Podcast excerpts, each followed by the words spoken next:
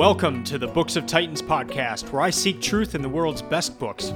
I'm your host, Erik Rostad, coming to you from the beautiful Books of Titans studio in Franklin, Tennessee.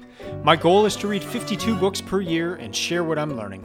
I'll talk a bit about each book, tie ideas together from a variety of genres, and share the one thing I always hope to remember from each book.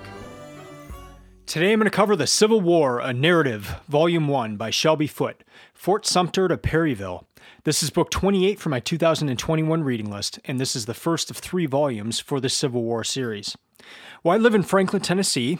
I live about a half a mile from a battlefield, and I live about two miles from the downtown Franklin area, which on November 30th, 1864, was the scene of a brutal Civil War battle that took nearly 10,000 lives it, a lot of it ended up being hand to hand combat, and they said the dead littered the the battlefield so much that you could walk across the battlefield and never actually hit the ground. You would just be walking on bodies the entire time. I remember when I was a kid, my my dad was reading the Battle Cry of Freedom book, and and uh, I just always thought it was interesting to that that was a huge book f- for me to see him reading this huge book, and uh, I, I also remember when I was young catching parts of the Ken Burns documentary. And then just uh, for living most of my life in the south of the United States, just driving by different Civil War battlefields uh, at, at, different points in my life and, and, even visiting some. But I've never read anything that is solely focused on the Civil War. So this is really the, my first dive into the, the Civil War for for a little further background on me, I grew up in the north and I grew up in Minnesota. And when I was 14, we moved to the south to Atlanta, Georgia. And it was there that I first thought, oh, wow, the, the Civil War is still a thing. Uh, people still talk about it here. And they don't call it the Civil War, they call it the War of Northern Aggression. And now I work with a bookstore in downtown Franklin, and a lot of the customers who come in are tourists, and they come in and they're looking for Civil War related material. And so, uh, in in working at this bookstore and working with this bookstore, I've I've seen the Shelby Foote series since I've I've gone into that bookstore, and I've I, have i have always heard good things about it. So I've I've wanted to read it for a while, and uh, just wanted to share some of that background in, information, just to let you know that this is really my first exploration into the Civil War, my first foray of sorts, and uh, and and I. I hope it's one that leads to further study, and so I, I'm I'm viewing it as as or I'm hoping to get a, a broad overview of the Civil War with with to then be able to go deeper into different areas of it. Uh, just kind of having that broad overview first. Uh, so in, in reading it that way and in going about it that way, I know I'm going to miss a lot, but uh, I, I know going forward this this kind of grand sweep of the of the Civil War will help me to dig into to other areas that I want to learn more about. And then also just uh, as I'm around the South and, and around even Tennessee and Nashville, just to to be able to to look at at areas, to look at battlefields and and and have a better idea of how that fit in with the whole the whole war. So as for stats for this book, it took me 37 hours and 43 minutes to read it. I read it between July 18th and August 15th of this year, 2021. That averaged 28 pages per day, and that is the the lowest of any of my, my books this year, but the pages are huge. And uh, I'm also I'm consulting a map as I'm reading this, so I I cleared uh, part of my bookshelf to to lay out this huge Civil War map, and so I'm, I'm looking at that. Uh, there's some maps within this book. I'm, I'm keeping an eye on those, underlining a lot, taking a lot of notes in the book. Um, and so it, it's it's taken a while. I'm I'm, I'm taking it rather slowly, uh, but but uh, it's been it's been worth it. So this book, the volume one, this one covers the first two years of the war, so 1861 and 1862. So it does not get to the Battle of Franklin that uh, I mentioned at the beginning of this episode. Uh, that that I believe will be in the in the third book.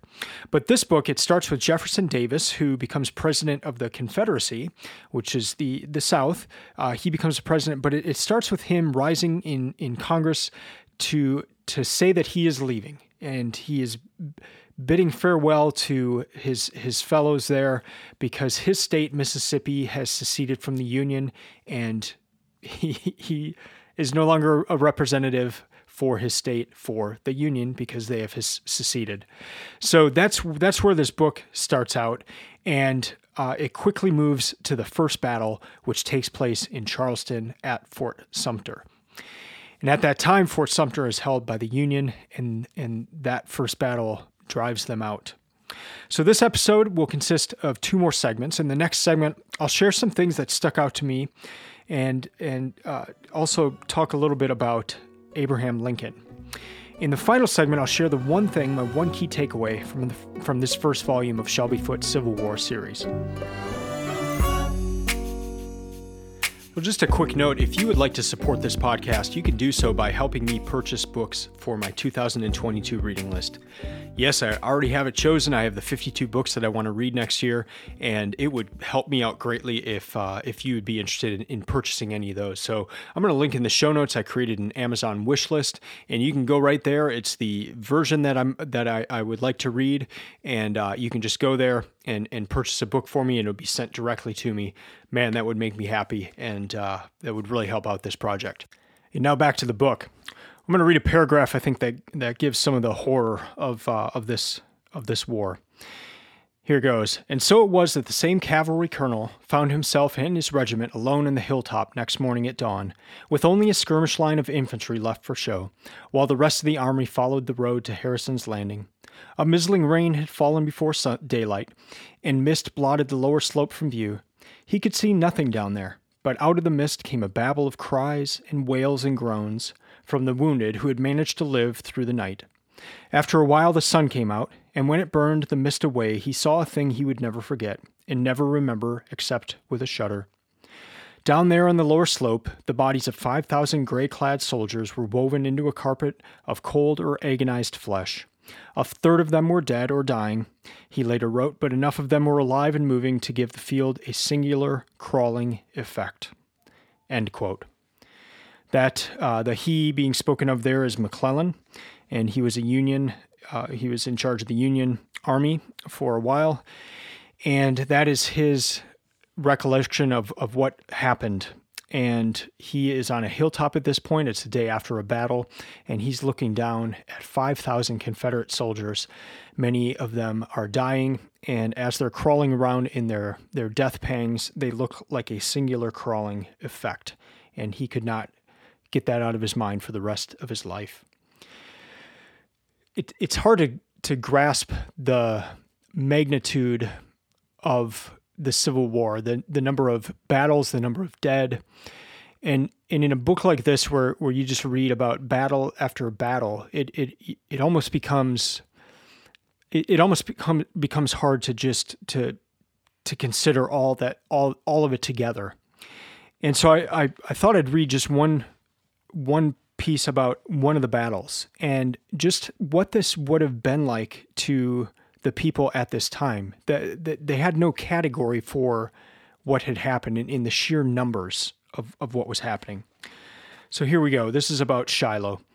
Total American casualties in all three of the nation's previous wars the Revolution, the War of 1812, and the Mexican War were 23,273 dead. Shiloh's, to- Shiloh's totaled 23,741, and most of them were Grant's. End quote. So in one battle, you have more dead than in all the other wars combined, just from one battle. So I want to go into a few things here that stuck out to me about the Civil War and about uh, about how Shelby Foote writes about it in, in this book. So I'll just go through a few things and then talk about a few of the people involved.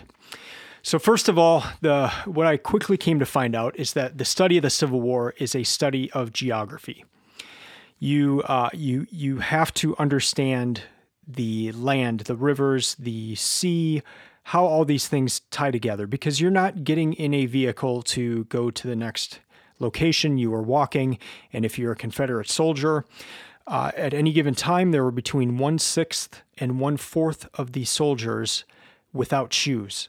So you're not just walking; you're walking without shoes on whatever the, is is the ground there and you're not getting over a river because the other army has probably blown up the bridge that used to be there for you to cross that that river.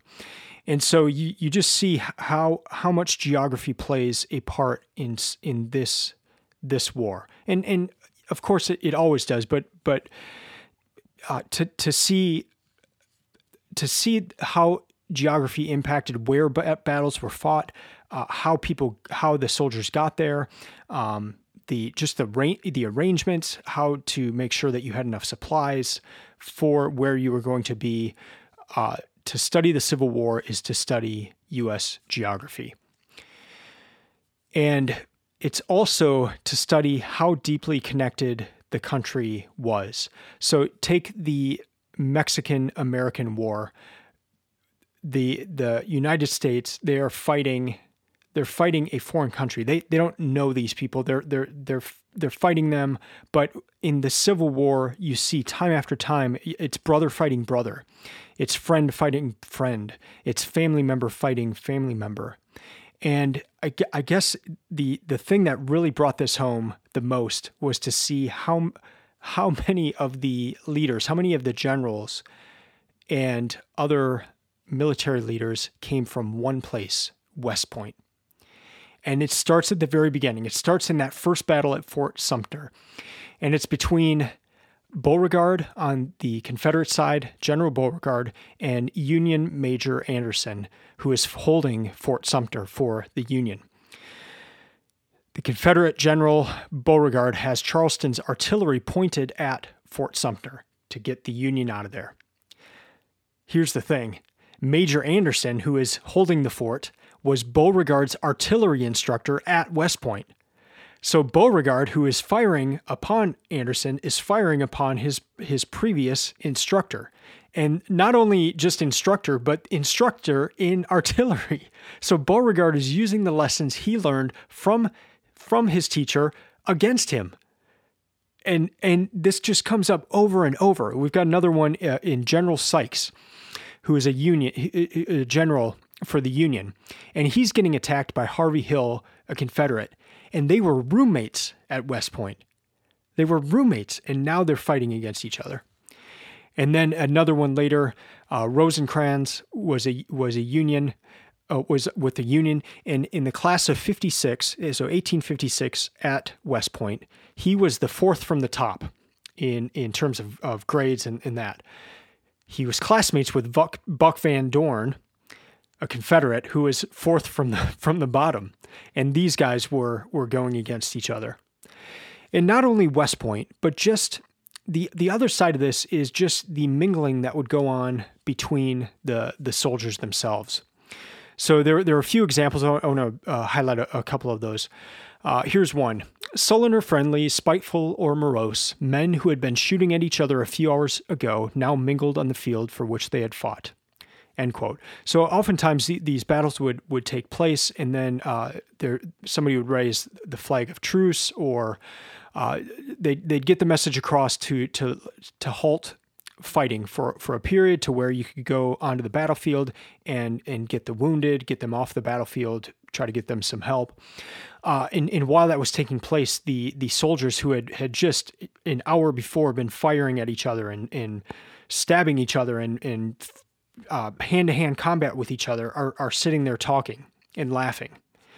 Um, and, and here here's this one really put it into to play. This is about midway through the book. All in all, the situation indicated a sudden renewal of bloodshed. But this was the 4th of July, and what was more, the field was full of ripe blackberries. So, as one rebel private later remembered, our boys and the Yanks made a bargain not to fire at each other and went out in the field, leaving one man on each post with the arms, and gathered berries together and talked over the fight, traded tobacco and coffee, and exchanged newspapers as peacefully and kindly as if they had not been engaged for the last seven days in butchering one another. End quote. And then another uh, situation later on where, again, the soldiers go out and mingle on the field. I, I remember uh, seeing a movie about uh, World War One where Christmas Christmas Day the the I, I, believe it was the German and the French uh, they they decide to halt shooting at each other on Christmas Day and they go out in the middle of this this snowbound field and uh, have drinks together, talk, um, and and it's just such a it's it's like this picture of humanity amidst horror, amidst amidst uh, tragedy, and and it's it, it, it just is so amazing to read about. And and and especially with it being a civil war where you you you do have there there's so many connection points like that where where they had gone to West Point together or they they were friends and now they're on opposite sides or somebody married someone from from the other side and uh, the the men of the families are now fighting each other. You just see this over and over and just how how real that is, how how uh, how close everything was in this. Uh, it, it, it's really amazing to, to read about it in that. So that was a big thing that stuck out. The next thing was just the fact that there were so many naval battles. So going into this book, I thought I'd be reading about battles where the armies would be across from each other and then they would just, you know, shoot at each other. Uh, so one line would shoot, a bunch of people would fall, then they shoot back, a bunch of people fall, and they just go like that. I mean, the the uh, if if any Civil War movies I've seen, that's that's kind of how it plays out. But what what actually happens? There's a ton of battles that take place either from the sea or on the sea or on rivers, and so there's there's a lot of of uh, sea battles. There's a lot of um, where boats are firing from the water onto land, and, and that determines the battle. Uh, and then you get into these ironclad battles where um, at first the, the, the ships are are wooden. And then the Union has a an ironclad and it destroys this this wooden ship that that is kind of the best thing going at the time. And then the the Confederates get get an ironclad. And so now you've got metal on metal and he uh, Shelby Foote makes the statement that wooden navies were were made obsolete in in one day. It, this was an overnight change that up to that point, ships had been wood and now they're iron and it's a whole different ball game. And so you've got things like that happening in this war as well, just technology or or warfare methods of warfare. Uh, th- this change can just make something obsolete overnight. And so now you've got to rush to start building these these ironclads so you can fight the other ironclads. And just how having that advantage, uh, even for a, for a few days, could could make a huge difference. Another thing that stuck out was uh, just the proximity between Washington D.C., which is where obviously the the White House was, where Lincoln was was situated, and the, the proximity to Richmond, where that was the capital of the Confederacy. It was just uh, between 90 and 100 miles away from each other. Another thing that stuck out was the number of lost chances on, on both sides at the beginning of the war. At the, at the very first, uh, DC was pretty much unguarded to where it, from from what the way it was written about in this book, it, it's almost as if the Confederates could have just gone in and, and, and taken over D.C., uh, but they didn't. And um, also, McClellan, the the in, in charge of the the Union Army, he he hesitated so many times and just had really good situations to where he could have, you know, if he had just gone in at, at first and and gone in strong, he he could have he could have decimated the the Confederate army pretty pretty quickly, and and you you you see you you see that a lot in the in this book. Just situations where that that could have had a an immediate impact and and maybe could have shortened the war, but out of fear or perhaps just not understanding how how deep this war and how long it was going to be, uh, that ended up making it go a lot longer.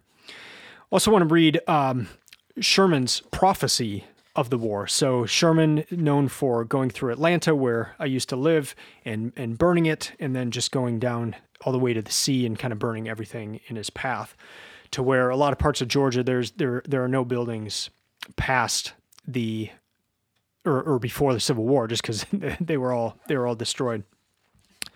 So here's here's Sherman. He's meeting with someone from the South. Sherman Sherman is uh, Union, and he's meeting uh, a friend from from the South. And he says this: "You people of the of the South don't know what you're doing. This country will be drenched in blood, and God only knows how it will end. It is all folly, madness, and a crime against civilization. You people speak so lightly of war, and you don't know what you're talking about. War is a terrible thing." You are bound to fail. Only in your spirit and determination are you prepared for war. In all else, you are totally unprepared, with a bad cause to start with. At first, you will make headway, but as your limited resources begin to fail, shut out from the markets of Europe as you will be, your cause will begin to wane. If your people will stop and think, they must see that in the end, you will surely fail. End quote. So this is just this is Sherman saying this to just to another individual, but um, he he makes his views known to more people, and this is what happens. So far, he had revised his opinion since the Christmas Eve in his rooms with Professor Boyd. Uh, taking myself out of the quote for a minute, Professor Boyd is the, the person he was talking to in, in the previous quote. Now back in. That before the new year was out, he informed the Secretary of War that 200,000 troops would be required to put down the rebellion in the Mississippi Valley alone. And it must have gone to convince him even further of a lack of Northern awareness and determination when, under suspicion of insanity, he was removed from command of troops for this remark. End quote. So Sherman says to the Secretary of War, he says that you will need 200,000 troops just to put down the rebellion in the Mississippi Valley alone. They think he is so crazy, they, they think he is so out of his mind that it would take that many soldiers that they they remove him from command because they think he's insane. And as you read on later, uh, it was well past 200,000 troops that were that w- that would be needed. Sherman was right. Uh, if if they had listened to him, you know, things things probably would have been quite different. And instead, they they say he's insane. the last thing that stuck out uh, is just kind of a funny thing, but the importance of facial hair. And I, I know you've seen the photos from the Civil War, but Shel- and Shelby Foote talks about it with like with everybody of what their facial hair looked like and how that was good for their for their facial features and how it brought out certain things and it's just it's just really funny because you, are reading about these wars and and and but the generals they they spent so much time on, their facial hair and uh, I, I I just I got a kick out of that. A couple people want to highlight now that in terms of, of things that stuck out from this this book, and the first is it obviously has to be Abraham Lincoln. He he permeates uh, so many pages of this book. And uh, with first off with the Emanci- Emancipation Proclamation, which I'll get into in the next uh, segment here, but um, that that covers so much of the book and had such a big impact on the war. And then the the other thing about Lincoln, uh, they called him Honest Abe, and and perhaps he was a little too honest because he he said this to his wife Mary after the death of their young son Willie. So here, here's the be- beginning of this uh, of this section. He had the day-long, sometimes night-long occupation of running the country. She, his wife Mary, had nothing, not even Lincoln, who did not help matters by leading her one day to a window and pointing to the lunatic asylum as he said, "Mother, do you see that large white building on the hill yonder? Try and control your grief, or it will drive you mad, and we will have to send you there." End quote. Good old Honest Abe telling his wife that uh, if, if she keeps with her hysterics after having lost her son, that he would send her to the lunatic asylum. Another kind of foreboding aspect of Lincoln is, well, with those problems with at home and the chaos of the war and being a president during the Civil War, his one area of relaxation was to go to the theater. And it's just kind of ironic as the theater is where he is later assassinated. Last thing I want to highlight in this section is Nathan Bedford Forrest. And I'm just going to read a section here.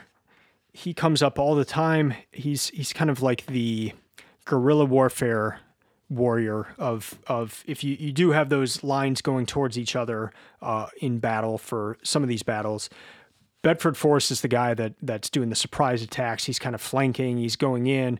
He's he's feigning attacks. He's uh, he's pretending to do things that he's not. He he he's rushing to another place where people do not expect him to be, and then attacking. He's keeping one guy up uh, like all all night for many days, just doing like having different parts of his army attack to keep this guy in the on the run, and uh, so just a, a brilliant tactician, but uh, also a fearless leader. And, and so I want to read this this one part here. And now this is speaking of Bedford Forrest. As he came out of the mass of dark blue uniforms and the furious white faces, clearing a path with his saber, he reached down and grabbed one of the soldiers by the collar, swung him onto the crupper of the horse, and galloped back to safety using the Federal as a shield against the bullets fired after him. Once he was out of range, he flung the hapless fellow off and rode on up the ridge where his men were waiting in open mouthed amazement. End quote. So Bedford Forrest goes in uh, on, on, this battle, and it's um, it's pretty much him going into a sea of Union soldiers. He's on his horse. This this uh, this Union soldier goes right up to him, puts his gun right on his side, and and shoots Bedford Forrest. The bullet lodges next to his spine. After that happens, he he goes pulls a Union soldier up from the ground by his collar onto the horse with him to use him as a shield because he's in the midst of all these people shooting and, and, firing their guns at him. So, after having been shot with a bullet next to his spine, he has this Union soldier in front of him taking all the bullets instead of him. And then after he rides out and gets away from from these men shooting at him, he just throws the soldier off off the horse. And I mean, it's it's like something out of a movie. So those were some of the things that stuck out to me about this first volume of the Civil War series. Now on to segment three and the one thing, my one key takeaway from this book. Well, it has to be the Emancipation Proclamation and what that did to to the war. So let me just read a few pieces here that on the first day of January in the year of our Lord 1863, all persons held as slaves within any state or designated part of a state, the people whereof shall be thus, then be in rebellion against the United States, shall be then thenceforward and forever free. That's the the edict. And going on to the next page, we, we see that we read this. Yet behind these organs of opinion, below these men of influence, stood the people in their minds, now that Lincoln had spoken out, regardless of what he actually said or left unsaid, support for the South was support for slavery. And they would not have it so. From this point on, the editors might favor and the heads of state might ponder ways and means of extending recognition to the Confederacy, but to do this, they would have to run counter to the feelings and demands of the mass of their subscribers and electors. With this one blow, though few could see it yet, Least of all the leader most concerned, Lincoln had shattered the main pillar of what had been the Southern president's chief hope from the start. Europe would not be coming into the war. End quote. So, from the beginning, uh, the Confederate president, Jefferson Davis, his hope was that Europe would get on the war and it would get on get in on the side of the South. Because his thinking was the Union was blocking trade routes to Europe. And Europe needed products from the South. They needed cotton. And so Jefferson Davis always had in the back of his mind someday Europe is going to get on board. They're going to join us, and we are just going to annihilate the Union Army, and w- w- we're going to win. One thing the Emancipation Proclamation did, as this t- says, is it equated support for the South with support for slavery. And Europe after that could not could not help the Confederate. They could not they could not be on the side of the Confederate. And this is one of the main reasons. And so by by declaring slaves who were in the southern states, the states that were in rebellion, by declaring them free without having the actual power to do so, Lincoln by making that statement, it, it did other things it, it put things on a moral level. It, it reached the conscience of people and it equated support for the South with support for slavery. So that was one thing that was really interesting about it. And, and, and, the main thing I took away. The, the other side of the coin is just how deeply individual this Emancipation Proclamation was for Lincoln. This was not a committee thing. This was not they were they weren't like writing it in a group at a table to to make sure it sounded good to whoever was going to listen. This was Abraham Lincoln by himself, not talking to others about what he was doing, writing this out. he eventually shared it with a couple people very close to him what he was doing, and then of course he he shared it uh, with with Congress, and then he shared it with with with the people. But it was a deeply individual thing and a uh, individual act for him, and it just it it makes you realize that history has some fortunate turns where the right person is is in charge at that time. I mean, uh, you think of Winston Churchill as well, but you, you, you think of Abraham Lincoln here, and just it, it took guts. Uh, the, not everyone was was for doing this uh, of stating that that all slaves were free. Uh, up until this point, there were a lot of different ways they were trying to maybe go about that. Uh, this was a bold move, and it was done largely uh, on his initiative, which is a really incredible thing to think about. Uh, this book is not a deep dive into Lincoln, so I mean he's he's throughout the book on different pages, but uh, I, I know there's a lot more to dig into on on this side of it in the Emancipation Proclamation, but uh, to see it uh, within the Civil War and to see it just happen almost dead center in the Civil War. So it happens the first of the year in 1863. The, the war started 1861 and goes to 1865. This is like in the middle of it, and it and the impact is immediate and intense. That was that was really something that that uh, that stuck with me and, and, and startled me. So I'm I'm into this the second book now. I'm a few hundred pages in. It is slow going, but uh, it's very interesting, and I'm really enjoying the parts uh, about near where I live. So with Franklin and, and Nashville. And the Union took this area pretty early in the war. And so in Franklin, that was it was held by the Union for for much of the war and it, there was a mix of sympathies there as well. So you you had people who were pro union right in Franklin, just two miles from where I live. You had some that were uh, pro Confederate, and it's it it's easy now to look back and just think, well, they're from the South; they must have all felt this way. But as as you read this book and and dig deeper deeper into it, and, and even see uh, how Shelby Foote accounts for the soldier level. Like what what was the soldier, the individual soldier? What were they thinking? What were they fighting for? And it and it wasn't these it wasn't necessarily these, these grand ideas. Sometimes it was just for the sake of adventure to to get out and and and, and fight. Uh, sometimes it was it was for their family or for for their area that they that they were fighting for. And it's not just this clear cut this way or that way. Uh, the the the more you dig in. So, just an interesting study, as I mentioned, an interesting study of of the geography of the United States, of these battles, of these men who were friends at West Point, now fighting each other using the lessons they learned at West Point from their instructors to then fight their instructors. Just mind blowing stuff in in this war, and just such a close knit war with people from the same nation, sometimes the same families fighting each other. I want to close out reading uh, on the last from the last page of this book, and this is from a December first, eighteen sixty-two message to Congress. Uh, Abraham Lincoln did not give this; he he wrote it out, and it was read. So so these are Lincoln's words, but he did not speak them. But uh, You've probably heard some of these. Fellow citizens, we cannot escape history. We of this Congress and this administration will be remembered in spite of ourselves.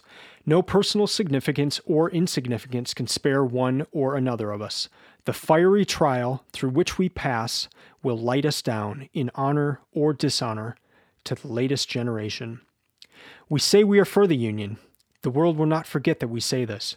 We know how to save the Union. The world knows we do know how to save it. We, even we here, hold the power and bear the responsibility.